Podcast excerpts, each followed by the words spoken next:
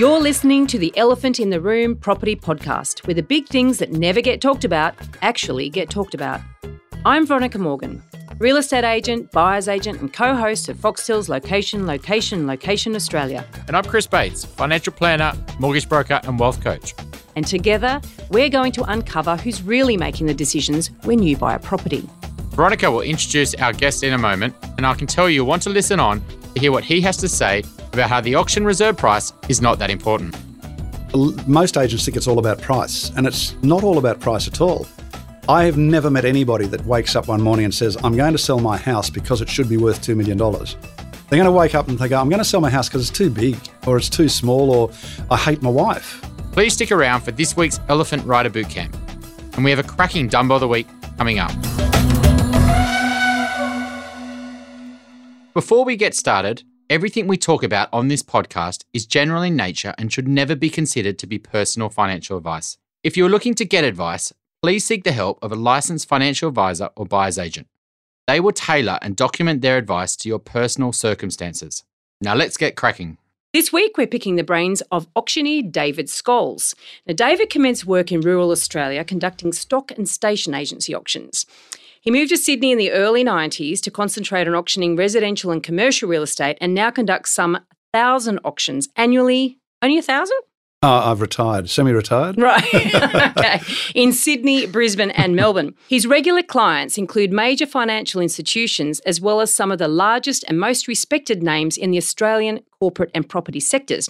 In recognition of David's continued support to the real estate industry, he was awarded the highest and most coveted award in real estate, the prestigious Woodrow Waite Award. Now, when was that, David?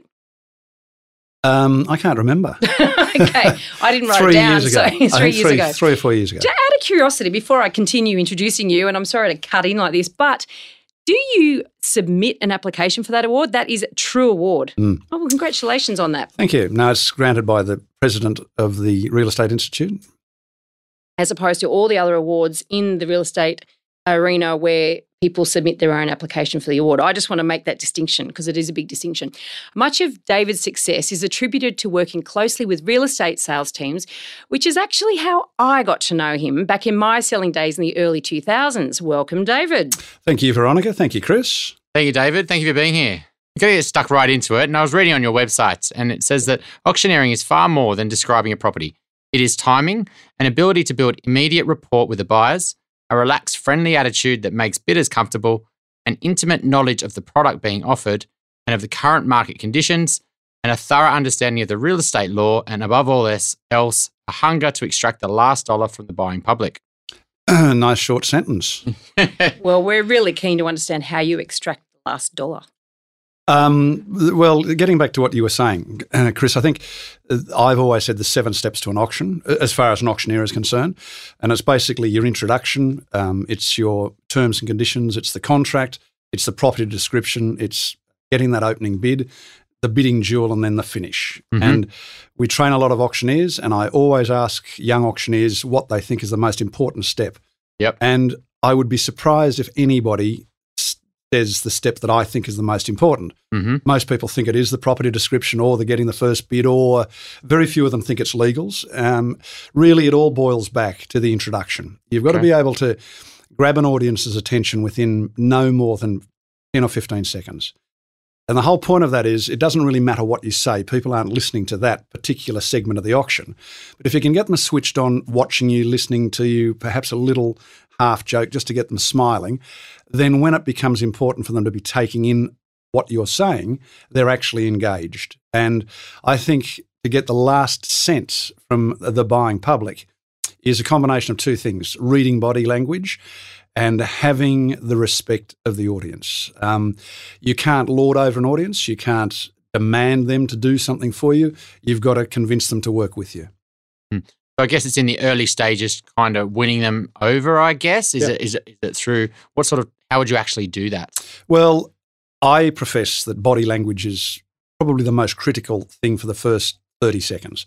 So, for an auctioneer to um, attend an auction and step out in front of an audience and to be shuffling notes and to be flip flopping from one foot to the other and sort of distracted, immediately you'll lose the confidence of the buyers. So, you've got to be able to literally take key position, stand still, have an erect bearing, you know, to stand straight, shoulders back, big smile on your face, and and literally move into projecting your voice to the last set of ears in that audience. Mm-hmm. You can't yell, you can't can't yell. That's a very important feature of being a quality auctioneer.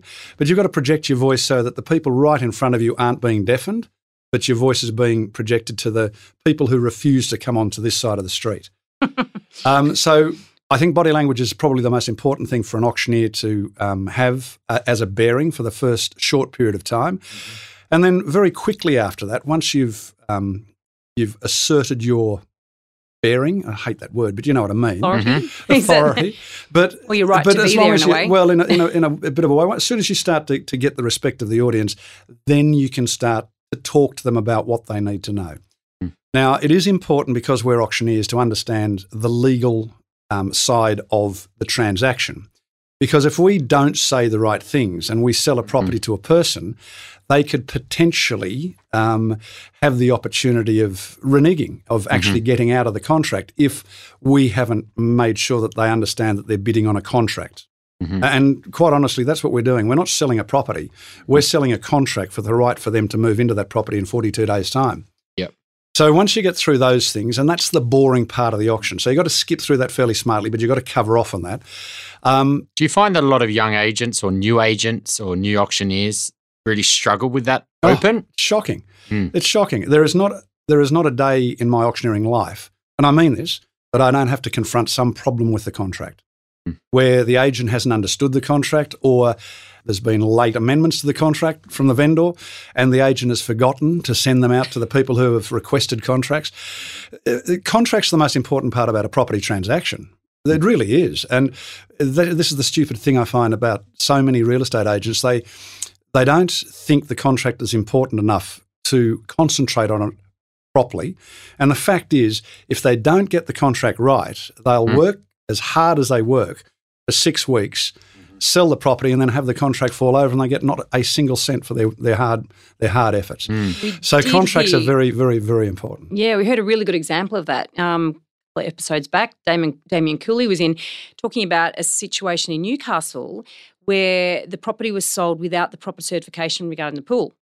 And the buyer wanted to rescind, wanted to back out of the, the contract and was able to because that there was not a certificate in there. Mm. So yeah, I mean the agents do need to pay more attention to that, obviously. But it's a funny thing too. On on this, we we do a whole training segment to agents about this. Mm. If um, if you think about it, if you're an agent and you're meeting people coming through a property, you're at an open home, and somebody asks for a contract. So this is what happens. They ask for a contract, the agent hands the contract over. That, that person then takes that contract to their legal representative, could yep. be a conveyancer or a solicitor. Mm-hmm. And because they're looking at a number of properties in that time of them trying to buy, their instructions to their solicitor is just quickly flick through the, pro- the, the contract. I don't want you to spend a lot of time on it because I don't want to be paying you a lot of money. Does that what mean you shouldn't use a 990 all all inclusive conveyancer? uh, look, I, I think I think it is pretty important to get good quality legal representation. Yeah. But look, when I bought my last place, oh no, not my last place, but the place before that, we probably were looking at six or seven properties at that same time. So yep. the six or seven contracts. Well, I, have got a pretty good idea of contracts, so I didn't really waste my solicitor's time. But if you're not um, if you're not good at looking at contracts, you give it to your solicitor. The solicitor, the first thing they look at is the certificate of title mm. because mm. that is the document that will tell you of every encumbrance that's on the property mortgages, covenants, caveats, everything that is marked against that property, easements, is going to be a potential problem. Mm-hmm. Now, if a agent hands out a contract and there is a problem on that certificate of title the agent hasn't bothered to clarify mm-hmm. straight away it goes to the solicitor the solicitor says look i've got a problem with this contract are you looking at any other properties and they go oh yeah well, we'll give this one a miss mm. because i don't know what that 3.9 metre easement to, to drain water could be.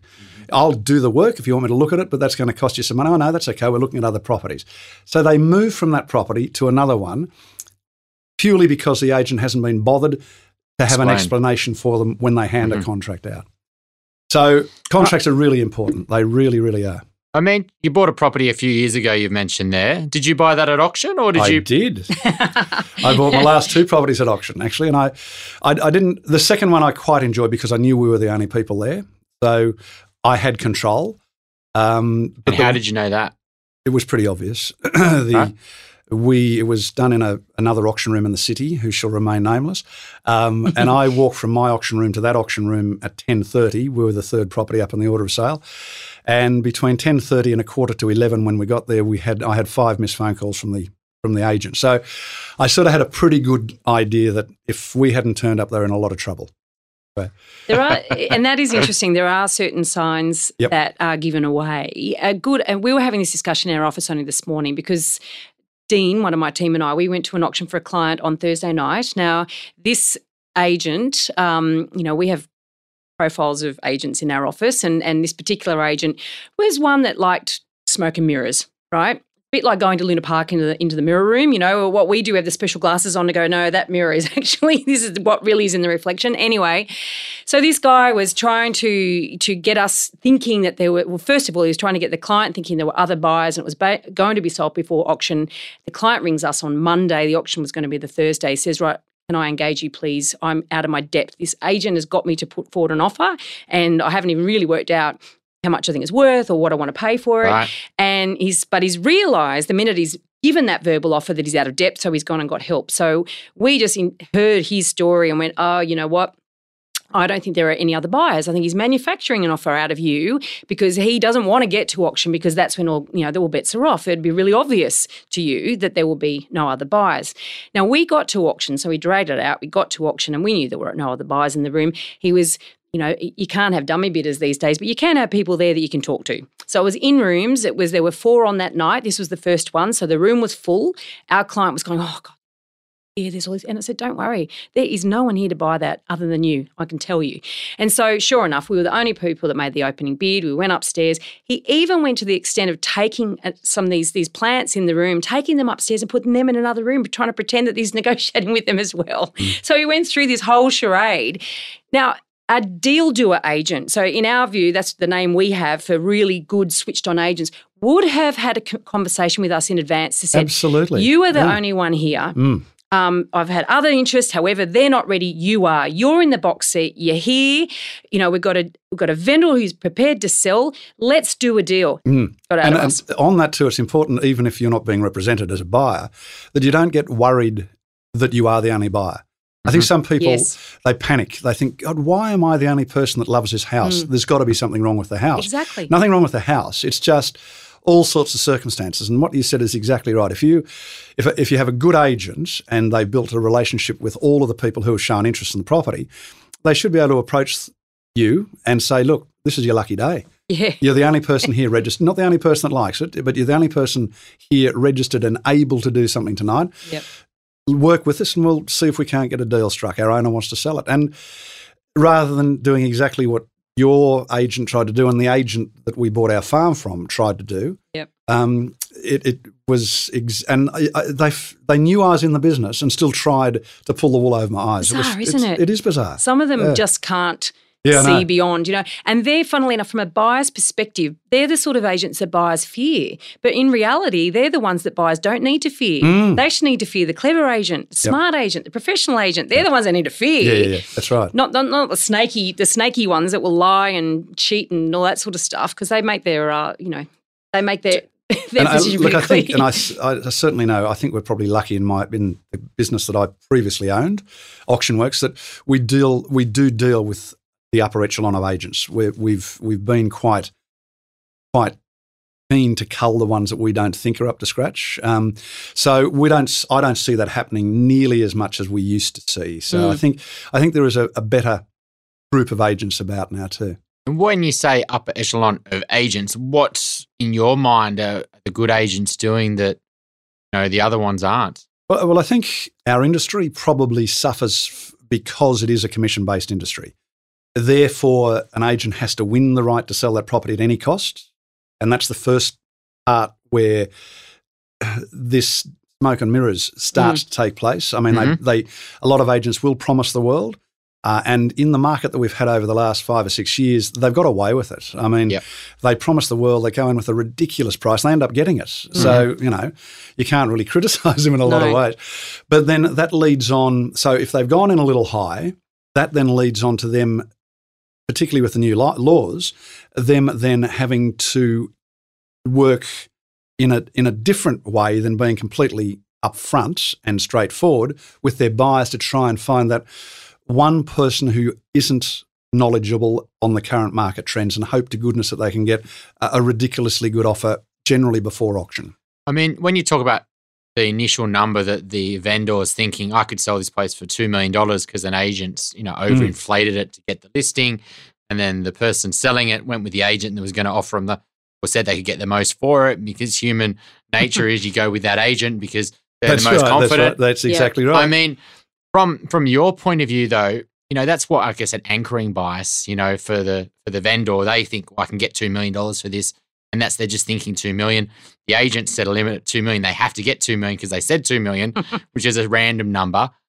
As an auctioneer, though, how do you use anchoring to actually drag up the price? You know, as a technique to to get people thinking. You know, I guess a higher figure when the auction hasn't even started. um, how do you mean anchoring? So i i people generally, when they hear a number that they, they they start to associate other things to that number. So if you said, "Look, we're expecting to sell this at two million dollars today," you know, people are already starting to think of two million dollars, and the bidding hasn't started. I mean, have you used that as an as an no, auctioneer no, no, before? No, no, I haven't. I I generally um, I generally ask a lot of questions of my agents before the auction starts, and I think most auctioneers do. Um, so you want to know what the reserve is. You've got to see it in writing. Reserves are irrelevant. It's so the three things I want to find out is a what is the reserve. Secondly, what it's worth, and then thirdly, where what level your buyers are at. Yep. Now, a good auction really means that a you've got numerous people who want to bid. That's that's the first thing.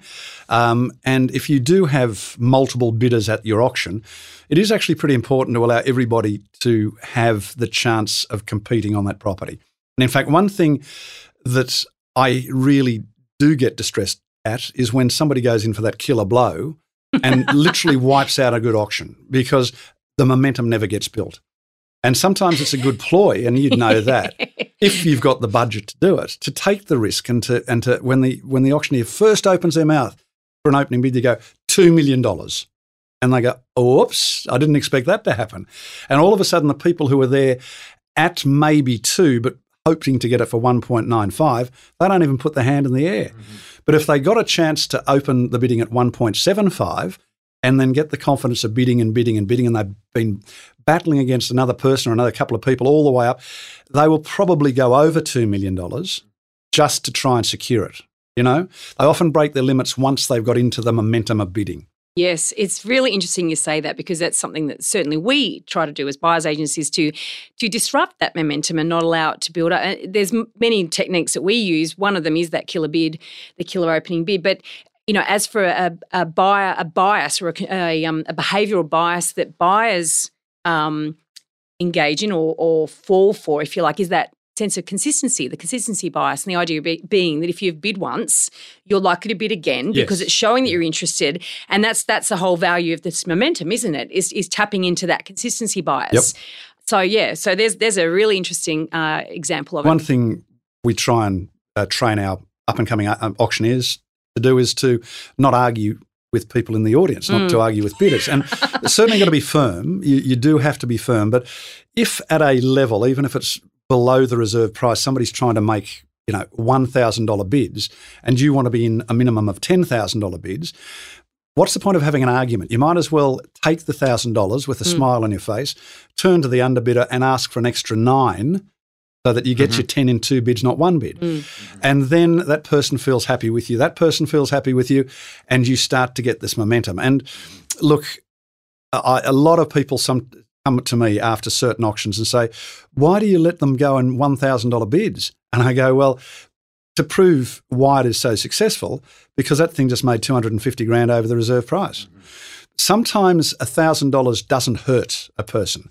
And if an auctioneer doesn't keep repeating the $2 million, mm-hmm. but it's the 2,321. So it's the 321, 322, mm-hmm. 323, 324. Mm-hmm. They continue to bid because it's only $1,000. But if you're being pedantic and an auctioneer who stands there on his you know, dig saying, I'm not taking anything under $10,000 bids, you probably won't get a bid. and so it can actually cruel a whole auction process. But getting back to um, the listing process, mm, and I played agent for a little while, as Veronica knows, and Veronica knows this very well. It is really important for an a- agent to know why an owner is selling their property. And you know, the funny thing is, most agents think it's all about price, and it's not all about price at all. I have never met anybody that wakes up one morning and says, I'm going to sell my house because it should be worth $2 million. They're going to wake up and think, I'm going to sell my house because it's too big or it's too small or I hate my wife. You know, there's always mm. a main primary reason. If you're really comfortable in a house, you're not going to sell it in, unless you've got a debt that you can't service. So the $2 million is irrelevant because it's the second thing in the, in the owner's mind when they go to, to, to speak to agents. And I think I think agents are very smart if they can have a, a conversation with the owner and at least ascertain their reason for selling, and then price becomes somewhat less in that discussion.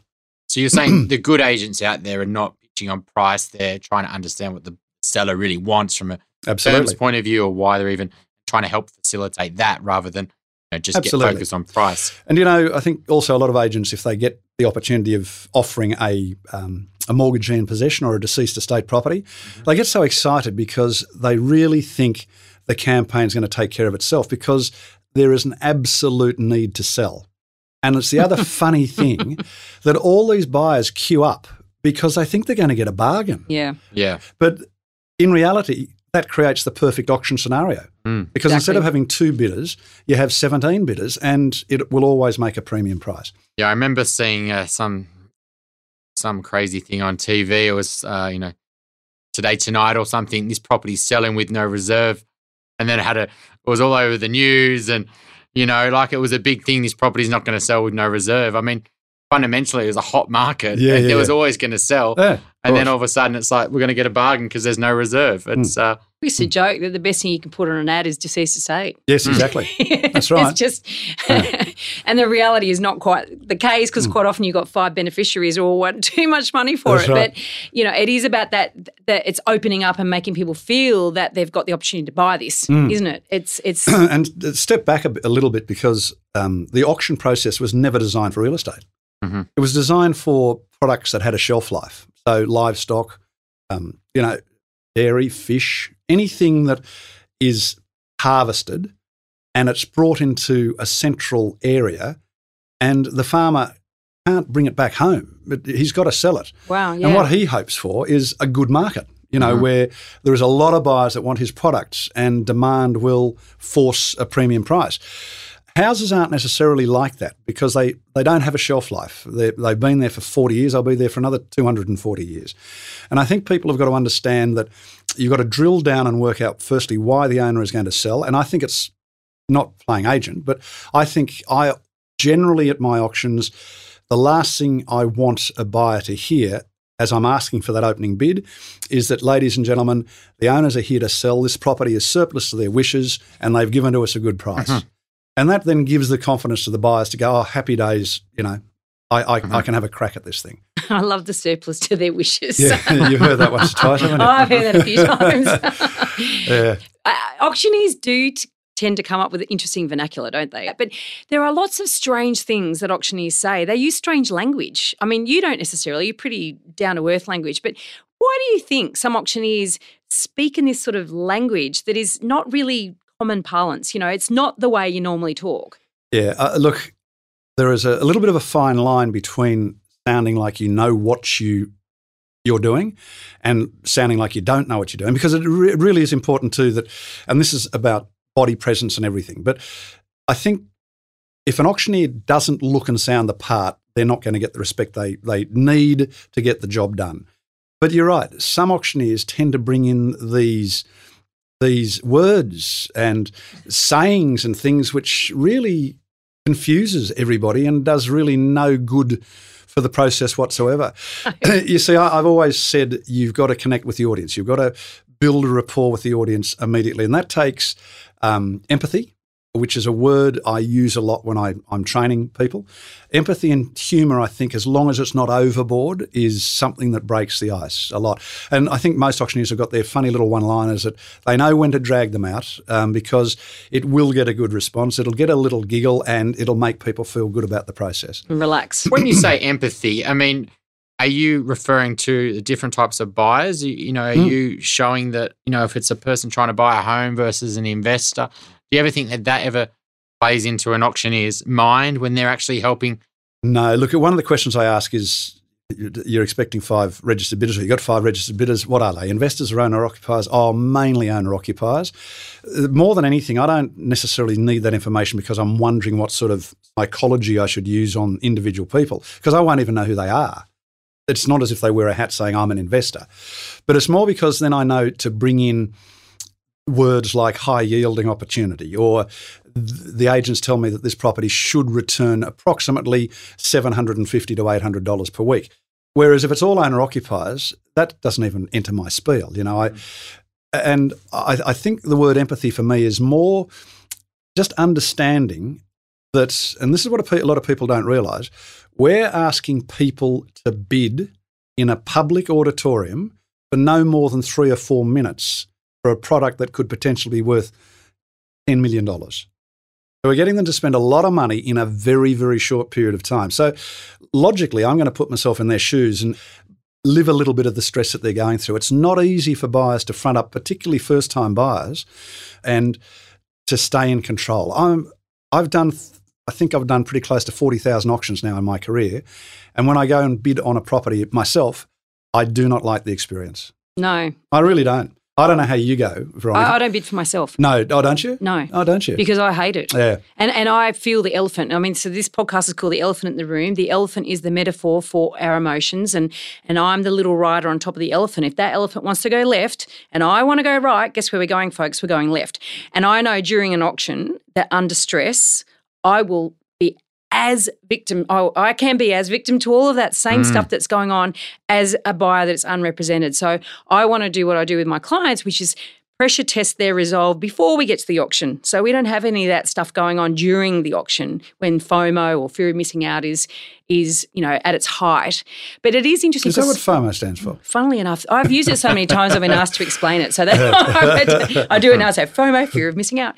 Um, the psychologist will say that a good decision, it's difficult to make a good decision under pressure and it's good it's difficult to make a good decision in a short time frame. Now, obviously, that's what you as an auctioneer is going to play on. Um, the fact that you know they're under pressure to make a decision in a short time. Do you think there are some people? Well, tell me your observation, I guess, of the different ways people respond under pressure during an auction. Uh, it, it's a vast difference. I mean, we get the uh, smartass who turns up with the dark glasses and leans against the wall and, um, you know, doesn't listen and talks during your opening spiel and all those sorts of things. Do you like them as an no, auctioneer? No, I want to chuck a brick at them. um, but generally speaking, I just ignore them, and they're they're the characteristic. They're the character who hates to be ignored. So if you ignore them, you're going to end up getting a bid from them because they get frustrated and they, you just don't even look at them, you know, mm-hmm. and they finally they got to wave at you. So look at me, look at me. Yeah, but I never, I would never ask them for the first bid ever. Mm. It's just no point because, again, when you ask somebody, you look at somebody in the crowd and you, you ask them to make a bid. You've only got one or two things that's going to happen. You're either going to get a positive or a negative. and negatives don't necessarily help. They, they can become a little contagious, and a lot of people will then sit back. So, I mean, I use a little catch cry, which I use quite regularly, that I look at somebody and I say, come on, sir, you don't look like you're scared of a bit of competition. You know, you got your sleeves rolled up. You start the bidding mm-hmm. and you're going to get my favoritism. That's really important, isn't it? And look, I won't say nine times out of 10, but seven times out of 10, I will get a positive response. Mm-hmm. Often it is too low, in which case, then I have my own little jokes about what bit of the house do you want to buy, you know, and all of those sorts of things. Mm-hmm. But I think it's really important for us to get a response of some description which is positive. It might not be at the level you want, but it is at least somebody coming to you with an offer. And if it's too low, you can very politely knock it back, but at least the audience has heard something. So, so looking at those individuals, their body language, the way they respond, you, you know, it's it's it's so good. You know, you're doing a good job when you look out and people are nodding Mm. with you as you're talking about the property or the contract and all that. You know you you've you've got the audience engaged. And then as soon as I'm in that position, I know for a fact that we're going to have a result. Mhm. It might not be a sale, but we're going to get it to a high point where we've got somebody to talk to at the end of the auction. And that's the other thing. An auctioneer, their job is is sounds a little silly. It's not so much to sell a property, it's to find somebody who has got more money than anybody else for that particular property or product on that particular day. Mm-hmm. And we, Veronica, you know this when we played when you, you were playing agent. We we often know prior to the auction that there is one group that has more money than anybody else. You know, they've they've made all the right overtures, and a good agent will pick the fact that they are the ones that are ultimately going to own the property. Problem is, we don't have the competition to push that person to their highest potential price. So we then, as agents and auctioneers, need to make sure that we protect our owners' best interests by not necessarily taking their best offer at auction. We might pass the property in and negotiate afterwards and try and get them up a little, or mm-hmm. do it while the auction is still running, which is a much better system. And it's as simple as the agent going across and saying, you know, you're nearly there. Your bid's 1.2 million. The reserve is look, there it is. It's one 1.3. If you pay the one three, it's yours, and they, they'll they'll sometimes meet you in the middle, won't they? So It's it's interesting you say it's better to buy under the hammer under those circumstances. Better for the vendor or better for the buyer? I think it's better for everybody. I, I think it's really important for the um, vendor, obviously, um, but I think it's really important for buyers to buy. Let the hammer fall, you know, because you know then, like the owner does, that you've got a contract that's in play then, and it's an enforceable contract. You can you can sue an owner who decides to try and get out of the contract as well, as long as that hammer falls. Mm. And then there is no backroom dealing, there is no gazumping, there is nothing else that can literally go wrong as long as you sign the contract and pay the deposit. It's your property. You can go out there and get on the squirt and enjoy yourself. Be interested to um, know when you're actually uh, running an auction, what are some of the things that some of the bidders do that you think this guy knows what he's doing or this girl knows what she's doing? Like some of the, the techniques that they use where you think this is really slowing down my momentum. It's it's not great. You know, can you kind of pick a few out that maybe Yeah, you well, think that I know this person's really Yeah. controlling the crowd better than me? yeah, yeah. And I think the ones that probably do um, control the crowd the best are, funnily enough, the people who don't have the emotional attachment to the property. So investors generally, I always I use this analogy that that, that compared to investors and home um, owners, home buyers for, who are going to occupy the property, one is an emotional buyer. The other one is really concentrating on bricks and mortar and dollars and cents. And really, they know that their best return is at that price. And once it goes $1,000 over that price, I'm not interested. I'll go and find something else. Mhm. Particularly investors that have a portfolio and they're building that portfolio. They don't have to just buy the, the, the next property that's up for grabs. They tend to be the ones that control that, that auction environment the best because they are confident, they have a limit in mind, and they work to that limit.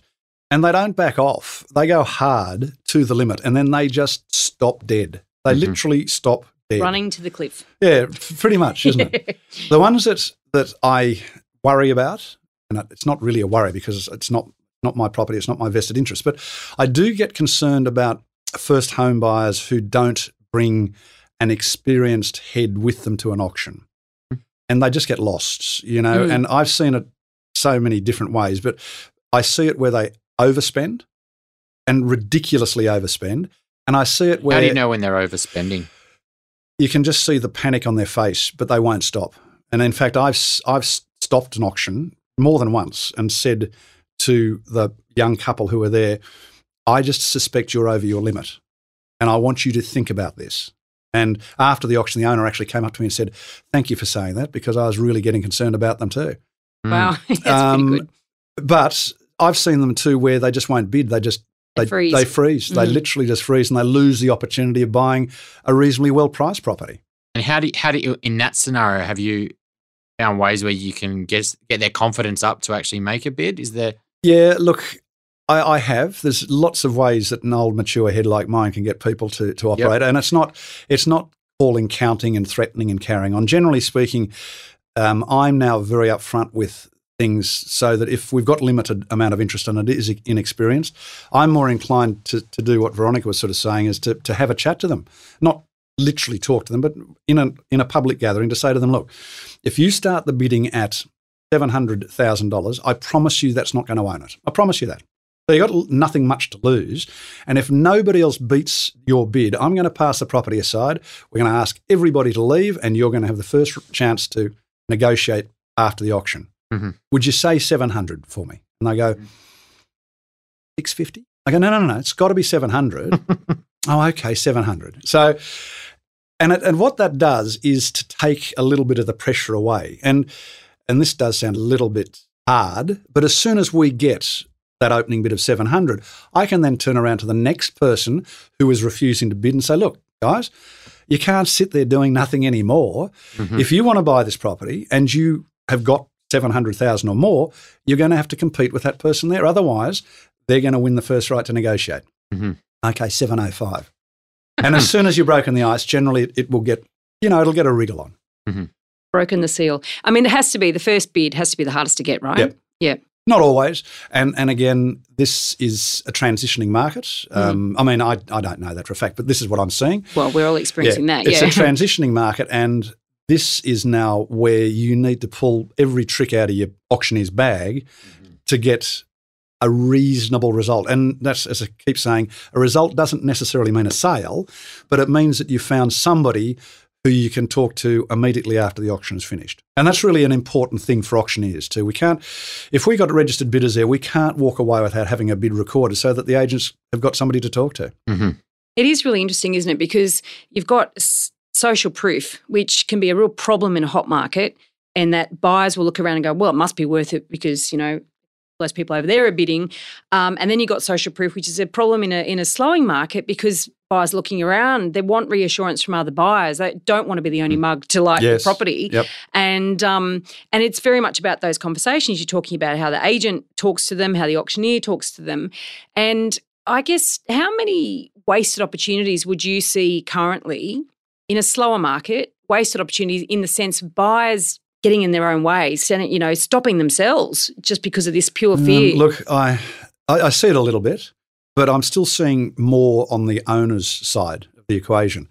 And this is the problem with this market. At the moment, it's as if owners don't read the same newspapers as buyers. And owners are still expecting a premium and buyers are expecting a discount. So mm-hmm. the difference between those two prices is getting wider and wider. That gap is widening, and it's it's it's getting very difficult to put together. So today, actually, and and I suppose because of my age and maturity, I can get away with this a little bit more, and because we do control the commercial auction market in Sydney to a fair degree. In fact, we do the, the bulk of it. So our, my face and Jesse's face is quite well mm. known. And I said today on a property that was worth in the agent's estimate six to six point five, the reserve was seven point eight mm-hmm. and the bid was at $7 million, and the owner was saying no. The buyer got up and said, This is ridiculous. He didn't use that word. He actually used a different word mm. um, and started to leave the auction room. And I said, Wait, just wait. And he stopped. I turned, I didn't know who the owner was, but I said, mm-hmm. To my owner, there goes your deal walking straight towards the lift. Mm-hmm. Now, this is a cash offer on the table. For goodness sakes, consider it. You've owned this property for 35 years. Mm-hmm. And they finally came around and said, Okay, we'll take it and that was you see these deals going missing because of mm. this expectation or, or or this greed that owners are currently experiencing. The stupid thing is the market actually, in my opinion, residential market hasn't really dropped in real terms. Mm. I don't think it's just taking a lot more time and effort to get to the same figure that we were getting in the middle of last year. Mm-hmm. But owners have got to realise that if they're selling now, their timing's actually pretty good.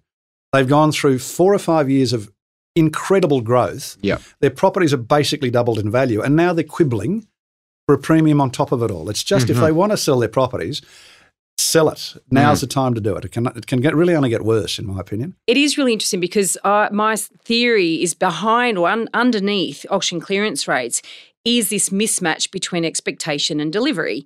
And you know, you've got there are buyers around. I mean, a, a clearance rate in the, in the mid 60s basically means you've got a buyer for every house. That's that's fundamentally, effectively, what it means. This is the, de- the the definition, effectively, of a transitional market in Sydney. Anyway, is that expectations of owners are always in excess of the market. Always. Mm.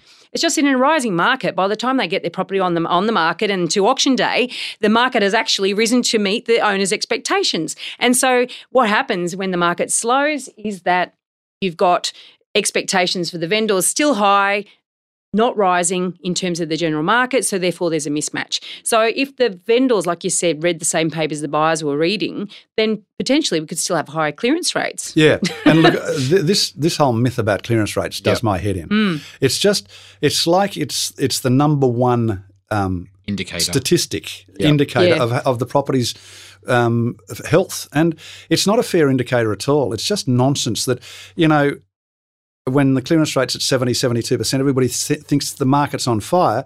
It only has to drop to 60%, and all of a sudden, the market is dead. Mm. Mm-hmm. It's just, it is a silly. I wrote an article actually about how the media should rely upon every indicator, not just clearance rates, mm-hmm. but they still do mm-hmm. it. You mentioned, uh, I mean, I'm fascinated by technology, and technology's revolutionizing, you know, many industries, and like real estate's not going to be, is, you know, is one that's changing. I know you're doing some work around auctions and uh, technology. Can you explain a bit more about what you're doing there? Yeah, look, I think we've probably been um, at the forefront of technology across the board. I've always been conscious, even though I'm absolutely inept at technology, but I'm very conscious to, to it's a bit like the empathy of a buyer. We have got to make it as easy as possible for a buyer to compete at an auction. Um, so we we um, have to make it accessible to them and and and make it a comfortable as comfortable an experience as we can.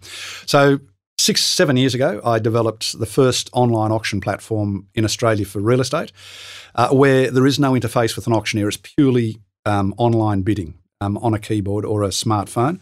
And we run our auctions over days, not minutes. Mm-hmm. Um, and we can have a five day auction, which uh, actually straddles the last open open for inspection. Mm-hmm. And like a test match. It, it, nearly is. It nearly is. Probably more exciting though than a test match. Um, and as auctioneers, we are allowed to have a starting bid, which is not a vendor bid, um, mm-hmm. because that's the bid that we wouldn't allow it to start under because we don't think it's in the best interest of the vendor. The vendors can still have one vendor bid made through the auctioneers, mm-hmm. and everything is still completely transparent. But people can bid from the comfort of their own home or office, basically 24 hours a day, seven days a week. And when it comes into the last five minutes of the auction, everything's up. You know, you can see. We even tell people when the property's on the market, when, when it's reached mm-hmm. the reserve. So every time a bid's made, people can see that they're holding the highest bid, but the reserve is not yet reached, and there's still 15 minutes to go in the auction. And mm-hmm. we have SMSs going out, and you know, it's just a, it's a very smart, simple way of um, conducting auctions, and the, the, the results we've had are, are quite outstanding. I mean, the government, New South Wales government, uses our system, you know, reasonably regularly, and they did a portfolio of property um, across New South Wales for residential property that they didn't have any need for any longer. Uh, certain departments, I'm not certain which the departments. Surplus to their needs. Surplus to their needs. Thank you. and uh, even in um, Broken Hill, now Broken Hill, lovely place, but you wouldn't expect to have anybody turn up to a residential auction if you did it on a Saturday morning. We had five registered bidders and it made 30 something thousand over the reserve price, and not one of those bidders came from Bourke. So it's just a new format, new. It's a well proven. It's not. It's not. not it's not new, new, mm-hmm. but it's just a way that I think gives another avenue for our owners and and uh, agents to to maybe look at a different uh, selling technique. I mean, there's quite good foresight there to you know, disrupt yourself almost. You know, you, you're basically building a tool that, you know, no longer needs auctioneers. No, look, I, would have to say, um, because people say, you know, you're cutting your nose off to spite your face, but I don't think it'll ever take away from the um, the on-site inner city auctions or the in-rooms campaigns. I think there is still definitely a big need for a quality auctioneer to engage the emotions of people. This is more for uh, commoditized goods, so units the unit market is absolutely perfect for this this platform because you know what the value is. You know that there's 32 uh, units in that building. They're all two bedrooms, and the mean average price has been seven hundred and sixty-eight thousand dollars. So you start the auction at seven hundred and forty, which is a bargain, and you ended up selling it online for seven hundred and seventy. You know what I mean? So, so, so it's a way to create. Well, a it's opening up new new opportunities or new new markets for auctioning prop- Mm. property as opposed to the traditional private treaty exactly market. our market, main So market you're sort of extending into a different marketplace rather than. Yeah, I mean, the, reality is, I mean, if Nokia had got into smartphones, you know, they they wouldn't be out of business. Uh, they're out of business, aren't they? But um, or Kodak. there you go. Yeah, yeah. Um, so you know, it is yeah, disrupting yourself is always interesting from that point of view. But so this is opening up the idea of property auctions into markets that wouldn't typically go to auction, but you know you're putting a, a deadline or a you know a timer on it sense of urgency you know this is this is the idea behind it right so it's actually getting a result Mm. Yeah. and what you're saying is that quite often it actually gets a surprising result it actually gets more than you would have expected say if you put a price an Yeah. asking price on it Exactly. And and I think too the psychology behind it, and there is a definite psychology on online bidding. It's it's quite amazing. Mm. But in in that last like if the reserve hasn't been reached, the, the probably the best thing that we built into this thing is that if the reserve's not reached, the highest bidder, when the clock counts down to the end minute, immediately gets to see the reserve price on their screen with a button to say, Yes, I'll take that. And they can increase their offer and, and buy the thing without any further competition. right Mhm. Now that creates competition, but it, it, it is or creates urgency do you mean well, or, no, it or- creates competition because Yeah. if, if I'm bidding against you and we my limit's seven hundred and yours is seven hundred, the bid is and and the reserve is um, is seven hundred for the Yep, sake of the yep, argument. yep. Um, and the re- the current bid is six hundred and seventy, and it's stating that the reserve is not reached. right And I know it's not my bid. I know full well that if I stop now, you're going to get to see the reserve, and that reserve could be six hundred and seventy-five. I don't know what the reserve is, so I've really Oh. got to really bid to my limit to, to make this thing to give it the best chance. interesting So it's still not a silver bullet. It's not if you've got no registered bidders, it's not going to work. But the other thing too, I think, gives owners because auctions are an incredibly emotional time for owners too. You you don't see it anymore, probably very often, but most owners don't want to attend the auction. They just want to be in the coffee Mm. shop. But we need them there. I mean, you've got to have them there, and they Yeah. hate it. They really hate that experience. So this is they're a- hiding somewhere in the house Yeah, with the curtains drawn So this and is the a- window until it goes like two hundred thousand dollars over reserve. yeah. Well, and then they're they're- quite happy. Yeah. jumping Yes. up and down yeah But, but this is a much lower impact for people. Yeah. It just takes the stress out of the auction process. So look, it's it's not. I think you've hit the nail on the head. It's not really going to take away from the traditional style of auction. It's going to be an adjunct to private treaty transactions, particularly EOIs, which I've never quite understood. Expression of I interest know, that is yeah, yes, that's an expression of interest. Yeah. I mean, I, I don't know if it, if it will. I'm quite, quite confident that this, you know, there's been um, these type of apps have come out in the US, uh, especially in hot rental markets, to to push up rents. Mm, You know, because you know if you're renting a, a property out, it's it's you know the the agent so much can't really say who's going to give us the most rent for this, but you know, generally speaking, someone offers fifty dollars a week more, and you mm. know they happen to get it. So I mean, and gamify, gamifying the whole bidding process online, um, you know, human behavior, you know, probably works quite well with Yeah, no, technology. Have you the- the- noticed all that? Yeah, I, yeah, I have. It's quite funny because in the last, I, th- I was saying, I think in the last five minutes, if, if a bid is made, the clock extends to a full five minutes. So, it, you know, yeah you, Right. you, you don't get into snipe. So yeah you might say the auction's going to end at two. It might not end until two thirty three. or, or oh keep going well, right. we've had one. The longest one was it ran for two and three quarter hours after the official end time, wow but it so, made it made three point one million over the reserve price. so this Mm. is this is the equivalent of being in rooms or on site at auction Yeah.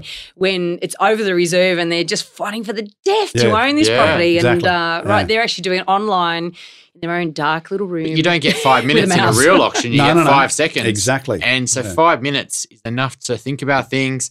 You start getting, you know, your emotions. You get this loss aversion, the opportunity cost of what happens if we don't get it. I'm going to feel regret. Yeah, that's right. You know, I guess it's it's delaying taps that as long as that. And at an auction too, I mean, you might have, it might be a property that you need to renovate. So you've, you've got a quote Mm. from your builder, you've factored that all in, and you know that you can only bid to this level.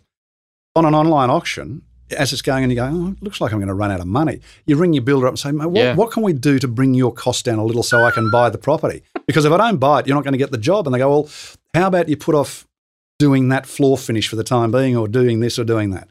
So it sort of gives people time. Um, and I look, I'm, the frustration I have at the moment is that agents haven't embraced it properly yet. They haven't. I don't know that they're scared of it because I say it's not a disruption because it's a tool for the agents. We're not going directly to owners. Um, but I, I, I, wonder why more agents haven't tried it out in the in the rural market, in the you know in those areas that that people don't travel to auctions as a rule. It was look this up. There was one uh, someone else. I'm not sure if they're associated with you or or, or themselves have set up a platform for online real estate auctions, and they had a house in Lilyfield. And Adrian Oddie, who's at Bresic Whitney in Balmain, he sold it. And it was an online auction for, for at the time. It was a few years ago now. And it did get an, a ridiculous price. Mm. It got about 300 over what was what was expected. Uh, and I think it sold for about 1.8. So, you know, we would have thought 1.5 itself, you know, from memory. Um, was that on Victoria Road? No, no, no, no. It was in Ryan Street, I think, um, right, um, Lilyfield. We'll right. have to look it up. But um, yeah, look, so when, we, we were the first, where there's others come in, they've sort of come in, but I think um, yeah, there's another. Uh, there is another group, but I have I haven't seen anything in Rozelle. We but, did but a development haven't come site. back. We've seen nothing more. Yeah. Of it. So it was actually the owner. So this guy just basically dummy tested his his own product on mm, his own property. Right, I mean, right. that's faith, isn't it? You yeah, yeah, yeah, it is. but but and it got an amazing result, and yet nothing. There's been mm. crickets ever since. It, we've mm. never seen it come up. It hasn't got any traction. Mm. So it's quite interesting, and I wonder whether that's an we're, agent we're just, resisting. Just it's, frust- it's been frustrating, mm. but but luckily it's not my core business, so it hasn't been a problem. So we've paid for it. It's mm. built. It's incredibly expensive to build those yeah. that sort of technology, but it is built. It probably needs to be modified and renewed fairly soon, but that's okay. We've got the we've got the technology now, but it doesn't cost very much at all to keep running. So it's not like we're we're we're not making money from it. Yep. So the more we get, the the more successful it will become. I mean, one of the things that frustrate investors, buyers, you know, home buyers the most is the transparency around yep. the real estate market and not knowing, you know, what something's actually going to sell for. Exactly. Um, I mean, I, I guess what this does do is brings transparency. You might time that on a Friday afternoon, so you know, it might kick off people's you know, wanting to get this sorted before the weekend. I mean, I can imagine someone like a realestate.com.au or a Purplebricks or something would. Yeah, you know, look, we're, we're, ta- a- we're, talking to a couple of them um, at the moment. Um, and in fact, we've just finished building a different platform, which now takes this is the exciting part about technology, I think, is that we can now transact from end to end without a piece of paper. From campaign start through exchange to settlement is all done online. Mm-hmm. So, and that's tapping into electronic conveyancing. Exactly. Yeah. And, and electronic conveyancing is going to revolutionise, in my opinion, real estate across the board. Because you take your investors, and this is one little frustration I have with uh, residential property investors. For some reason, the vast bulk of people who only own one other, you know, one investment property or maybe two, they want to have it next door to them. They want it in the same suburb. Yes. Um, hmm. which is so dangerous in my opinion because it's not sort of divesting your your your your, your risk. Mm-hmm. Um, whereas if you had these tools, so so there's another tool that my my old company developed was a, a yield calculator. So not on the online platform, we can bring it in, but in a commercial auction room, you see the bid as well as hear the auctioneer, and then right next to it, it says that bid equates to 6.8% return, net return. Mm.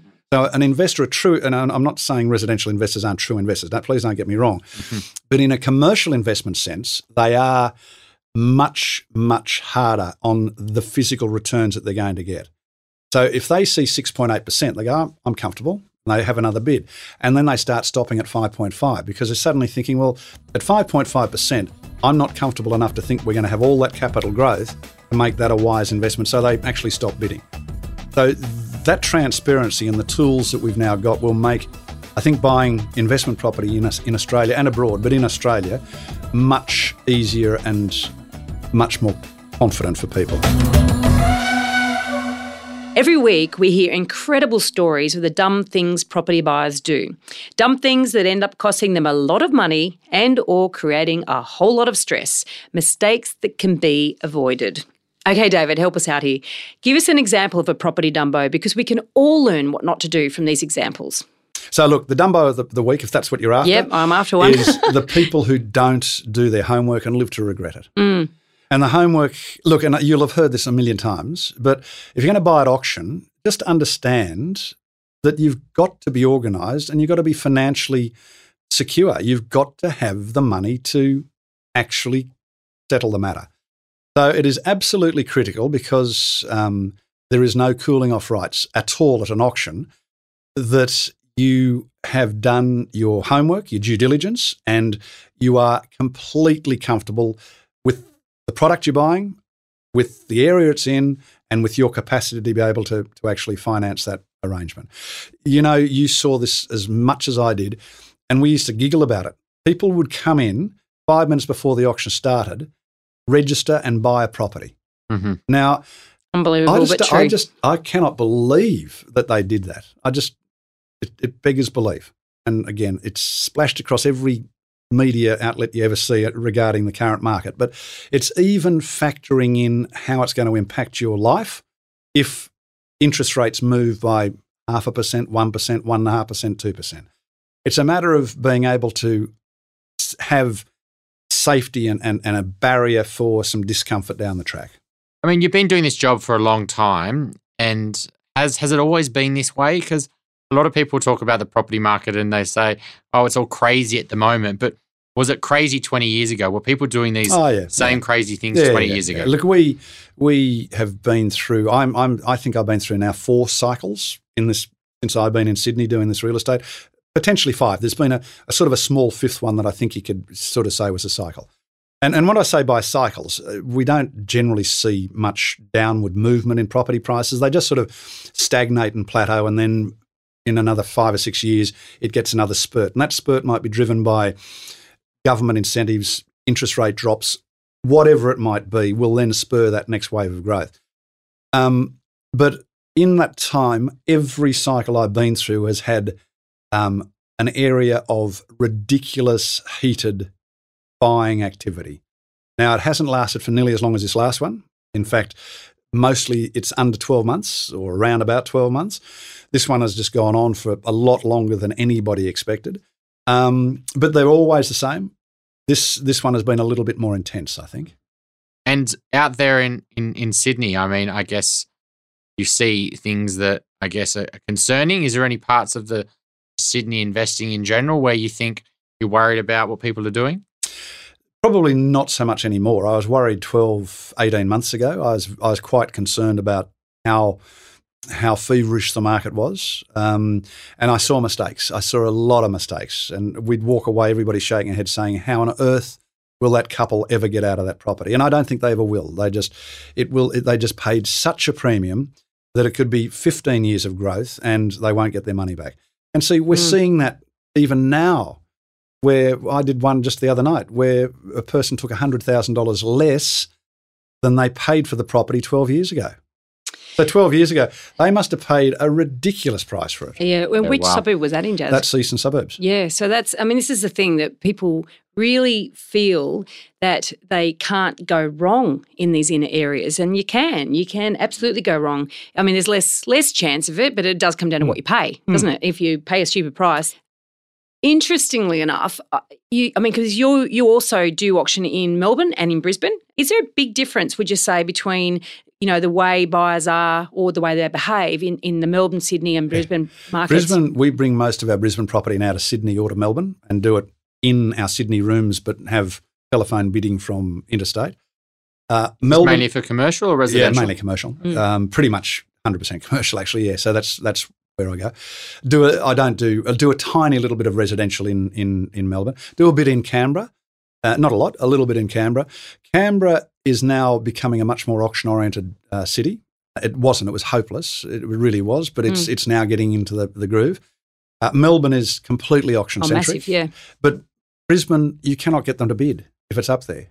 I've noticed that. they they will compete so furiously at sport and everything else, and they're so parochial and proud these Queensland, but they won't make a bid at an auction. It's. So just why, ridiculous. Why are agents selling auction as a as a method under those circumstances? Like, Well, what's, what's the what's the gain for them? Well, I think it's going to start probably where it was inner city, Mhm. um, where the lifestyle issues made it a little bit more attractive to take properties to auction, and it's just an educational process. I Mm. mean.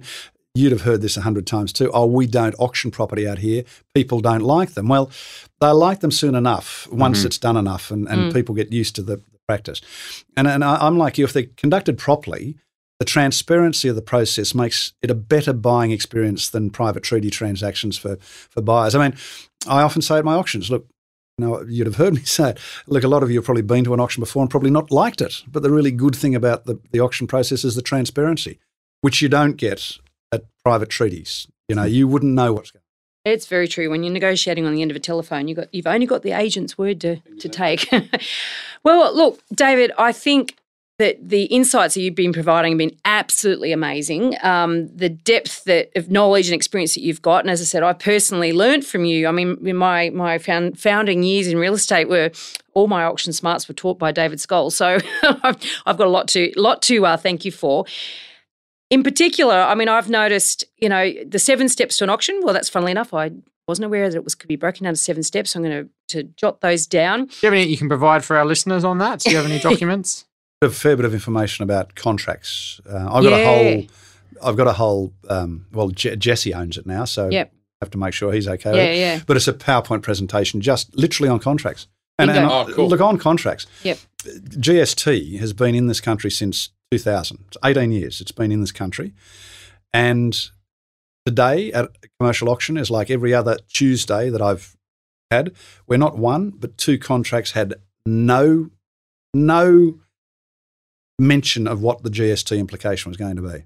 Oh, so th- that means bidders are bidding, not knowing whether it's going to be the price they're bidding or add 10%. Yeah, exactly right. And they're still bidding, even though they don't know. Well, funnily enough, I, I, I sort of You feel that that's on a pretty big indication from an agent.